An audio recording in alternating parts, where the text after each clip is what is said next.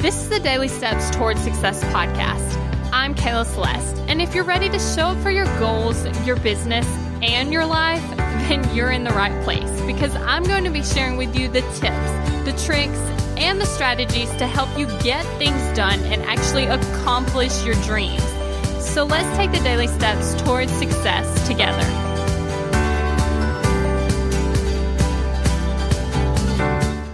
On today's podcast, we're actually talking about focusing on today. Now, this has to do when we kind of get trapped in the overwhelm, right? And so what ends up happening is we're like, okay, we have all these things to do. So then we start thinking about all the things that we have to do, right?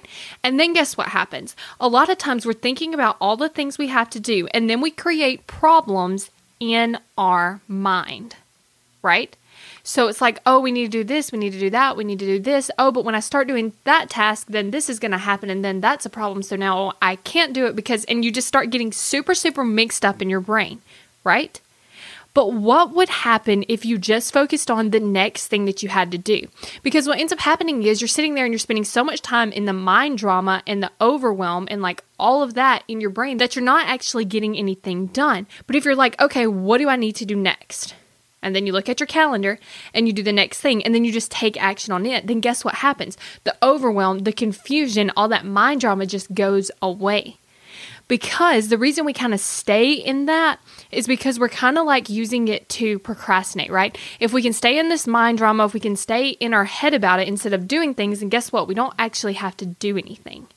But whenever you're sitting in overwhelm, you're not going to be able to solve the problem of overwhelm like by thinking about it, right? Like you have to choose to stop thinking about that to get out of overwhelm.